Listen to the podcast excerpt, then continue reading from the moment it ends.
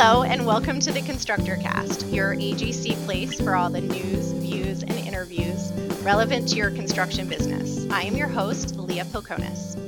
All construction professionals are affected by environmental requirements. Before breaking ground, most infrastructure projects must receive a lot of environmental approvals that are required by a bunch of different environmental laws, and they're administered by many different regulatory agencies and program offices. As you know, if you do not properly manage these requirements, they can delay, if not threaten, your construction projects and really increase your cost of doing business. During today's discussion, we want to highlight recent steps the Biden administration has taken specific to the environment and talk about how AGC is engaging on these issues.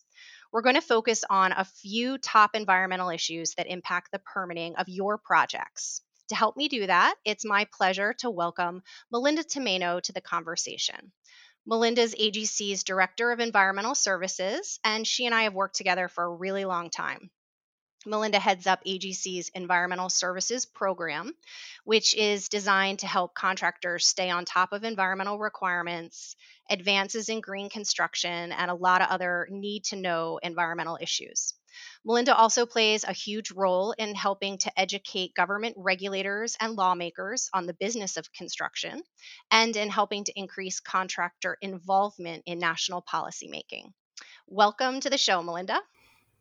Thanks for having me today, Leah. I look forward to the discussion. Yes, me too.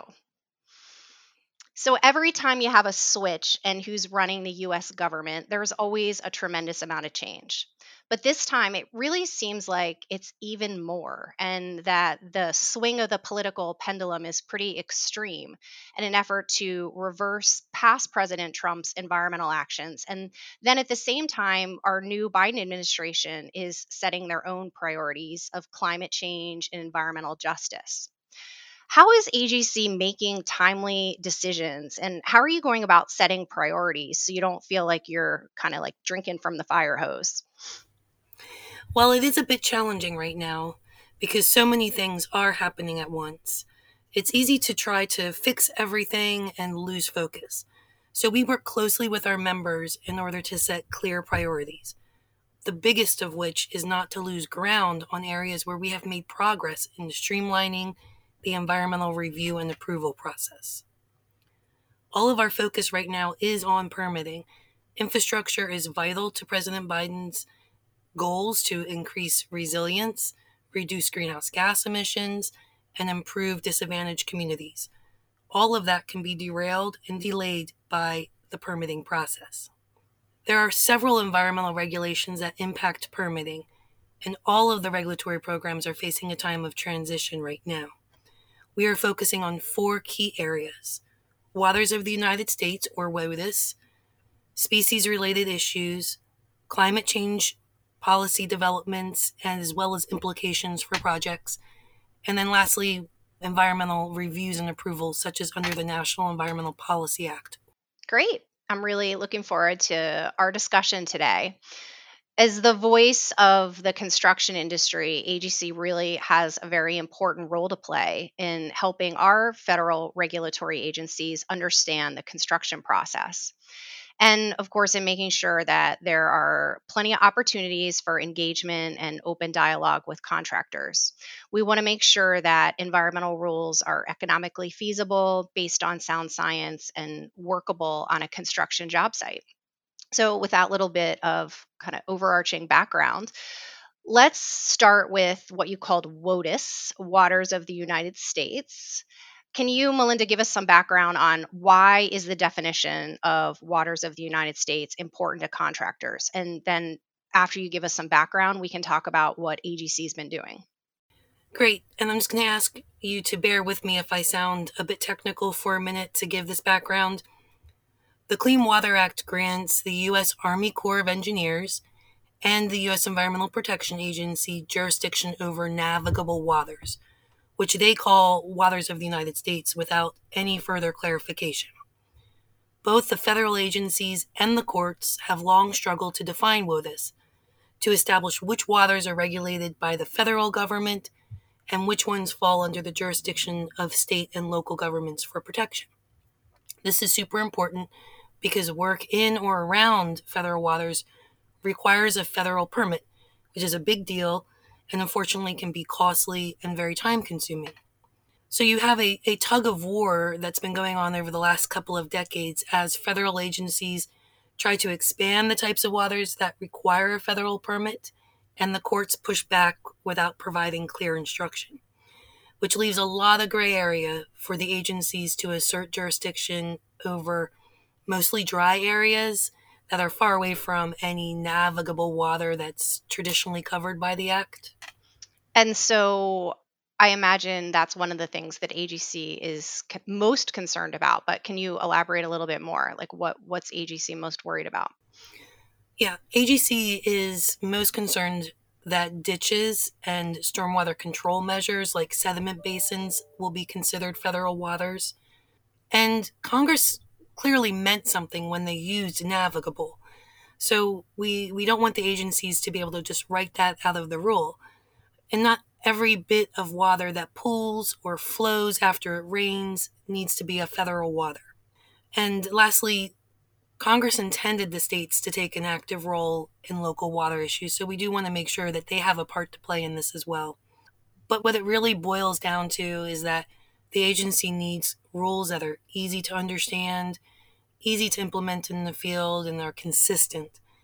Unfortunately, though, it doesn't look like that will come anytime soon. In fact, it's getting worse. The agencies have proposed a new definition, and at the same time, they're also working on another definition. So, if this all goes through, that means our members will have to have complied with five regulations within the last seven years regarding WOTUS. Wow. So definitely a lot of change. And especially a lot for small businesses. I imagine that can be very challenging for the small businesses that make up the bulk of the construction industry, trying to understand and get up to speed on new definitions as they come out. And like you said, clarity and consistency is very important. I'm sure everyone listening is wondering what AGC is doing to kind of get involved and help. So, can you please tell us what is AGC doing? We, of course, talked with members first about how this is going to impact their projects. Then we met with the agency a couple of times, and our environmental steering committee members met with the Corps. We've also submitted comments as an association and with our coalition partners on the proposed rule and will continue to do so. We are currently waiting for the agency's response and to see what they finalize, which will likely be this summer. But remember, the agency is also working on a rule to replace the definition they've just proposed. So we will have to go through this all again in a couple of months. But we need to push forward and make sure our concerns are heard and addressed at every turn. The good news is that we frequently have an open dialogue with the agencies. The staff tends to respect our feedback because we offer ways to improve the rules or how they are backed by real life issues in the field. That relationship is critical to ensure we have a seat at the table.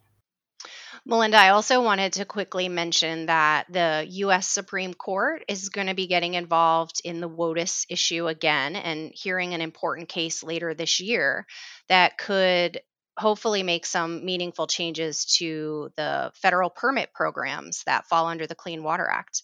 Can you say a little bit more on that? Yeah, thanks for bringing that up, Leah. The U.S. Supreme Court agreed to hear a case called Sackett versus EPA, likely when their session begins in the fall.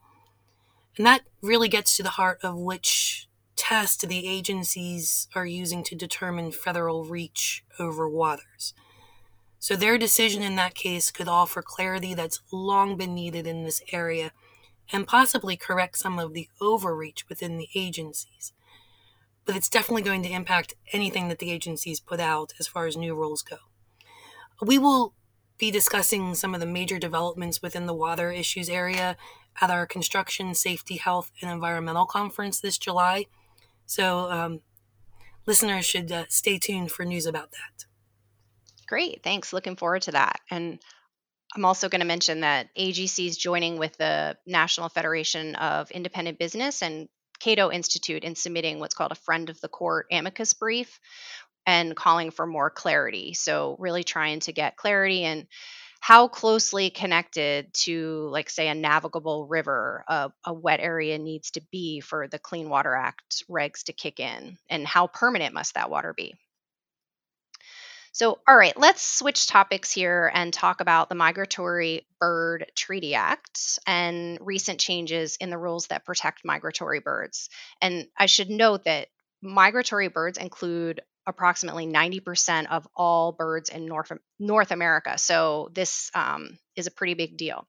It, well, it was no surprise that immediately after getting into office, the Biden administration reversed course on how they will handle incidental take of migratory birds moving forward. And this is when you aren't intending to harm a bird or a nest, but it happens by mistake or in the course of normal business activities. Uh, a classic example of this is when you're driving a car and a migratory bird hits your windshield. But when this happens on a job site, there can be criminal repercussions. And these birds can be next to impossible to avoid. As you, as you mentioned, there's 90% of all birds in North America. Currently, the Biden administration is working on a possible permitting program for incidental take. And we've already provided early feedback on that, and we'll be tracking it very closely. And of course, we're working with members and a coalition of partners to describe how migratory bird policies will impact projects and how to make any permitting program the most efficient it can be. I know that we don't have a lot of time on today's podcast, but there's actually quite a lot going on in the area of endangered species as well. AGC will also stay engaged in that area because any changes will impact projects. When and where you can build, and what types of permissions and mitigating practices you will need to do to be in compliance. So stay tuned for more information there as well via our newsletter or on the environmental section of AGC's website at agc.org slash environment. Okay, great. So that is a good website to check out to track AGC work on these issues and that we've talked about and what we're about to talk about and a whole bunch of other things. We'll put that website address in the show notes and also provide direct links to some of our recent articles for people who want to dive a little deeper.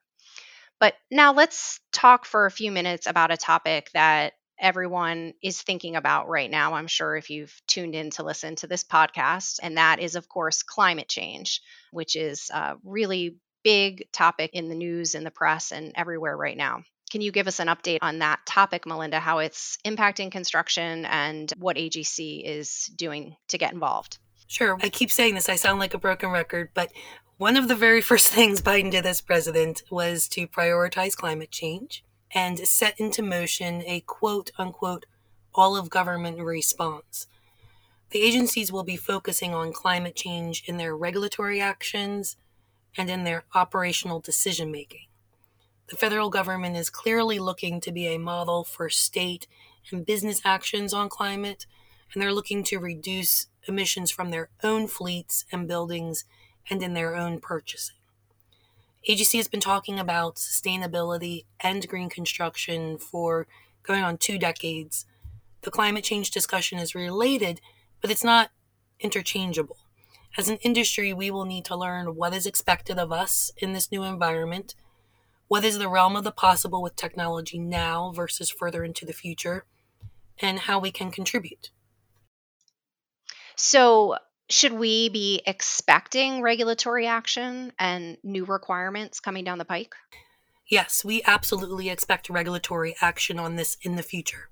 But right now, we are seeing activity in two main areas.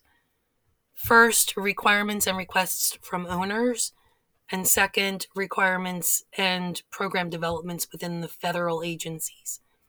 So, for example, we are seeing increased interest in all industries' contributions to the overall emissions and steps that can be taken to reduce those emissions. Specific to construction, members have reported getting questions about their emissions, both from equipment, electricity use, and in their supply chains. At the same time, we are seeing a lot of preliminary actions within the federal agencies to address climate in rulemakings, project approvals, and permitting as well as procurement. We need to stay on top of these developments and respond to them. Wow, that's a lot to keep track of. How are members going to follow all these changes? And what are steps that AGC is taking to help share information on climate priorities and requirements as things are evolving? Great question. It's really challenging to keep on top of all the developments. Uh, we want each and every one of you to know that the AGC Board of Directors has made climate change policies a priority for the association to address. As always, we start by listening to you, our members, via task forces and within AGC's member groups. The kickoff task force last year identified several areas where the construction industry needs to be a part of the national discussion, and the board established additional task forces to ensure we are addressing developments and solutions in three key areas technology, supply chains, and building safe and healthy communities. These three task forces have been meeting with experts with an eye towards recommending the most important topics for members to learn about and where AGC needs to engage further. With their help, we have revamped our resources online related to this topic and invite you to go to agc.org slash environment to learn more and stay tuned for more educational opportunities throughout the year. I know this is an issue we'll definitely cover at our July conference as well. Great. So I want to talk about one more topic. As you shared at the beginning, um, we want to cover NEPA or National Environmental Policy Act developments. And all of this comes to a point with NEPA. So, what can you tell us about developments in that area? Well, NEPA is is how the environmental impacts of a project are reviewed and approved when there is some kind of federal connection. So that could be federal funding or a federal permit or work on federal lands.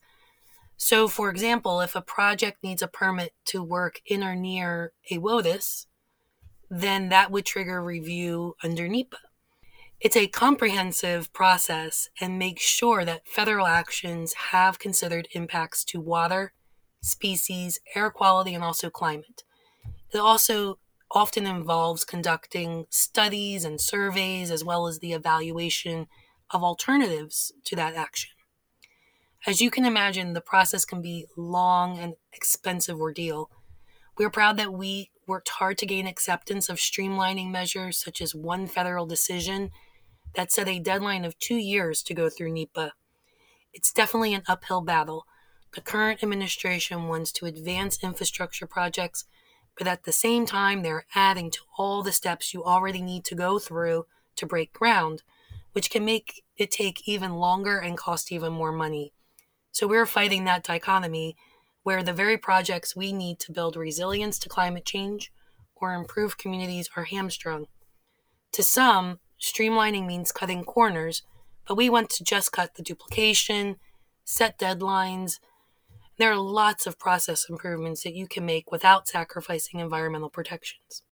So I think some common themes that you've shared with us throughout our conversation has been, you know, the importance of timelines, deadlines, having clarity, making sure that things are clear, easy to understand, that contractors can follow their requirements, they're capable of being implemented in the field, and that everyone working together can help protect the environment.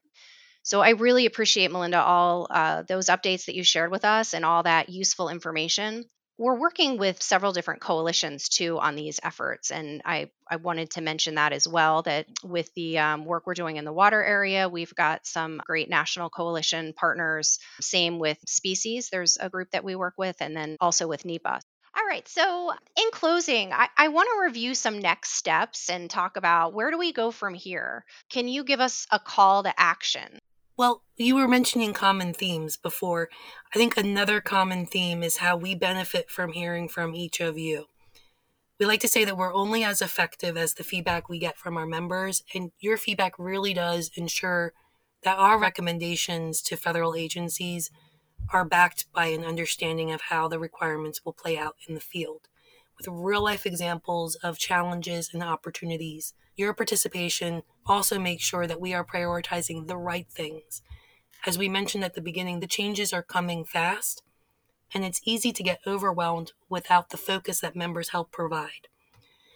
As far as like a call for action, there are multiple ways that you can get involved. AGC provides a few forums from attending some of our meetings and conferences, such as the Construction Safety, Health, and Environmental Conference in July, or the peer group discussion for in house environmental managers scheduled at that same time. Or you can join in the Environmental Forum and e-Forum listserv to hear about new developments as well as opportunities for feedback. And then you can also participate in a issue specific task force or work group as they become available, such as we have going on with the climate change issue. Or you can also serve a longer term role on the steering committee for AGC's Environmental Forum, which is a leadership position. Just go to agc.org slash environment or email me with any questions. My contact information is right there on that webpage. Great. So lots of ways to get involved, lots of exciting opportunities to come together with other like minded environmental professionals that work for construction firms and share best practices, learn from one another, learn from AGC. So I hope that folks take advantage of some of these or all of these opportunities and Again, we'll put some links in the show notes to make it easy for you to connect and find out more. So I want to thank you again, Melinda, for your time with us today. And I want to thank everyone out there for listening. So this has been another episode of Constructor Cast. Please subscribe from your podcast app, or you can stream all available episodes right from your computer at agc.org slash constructorcast. And if you found this episode valuable, please give us a rating and review because it helps people discover the show. And don't forget, you can also follow us on social media for more construction related content. You can find us on LinkedIn, Twitter, Facebook, and Instagram by searching Associated General Contractors of America or the handle at AGC of A. Thanks very much.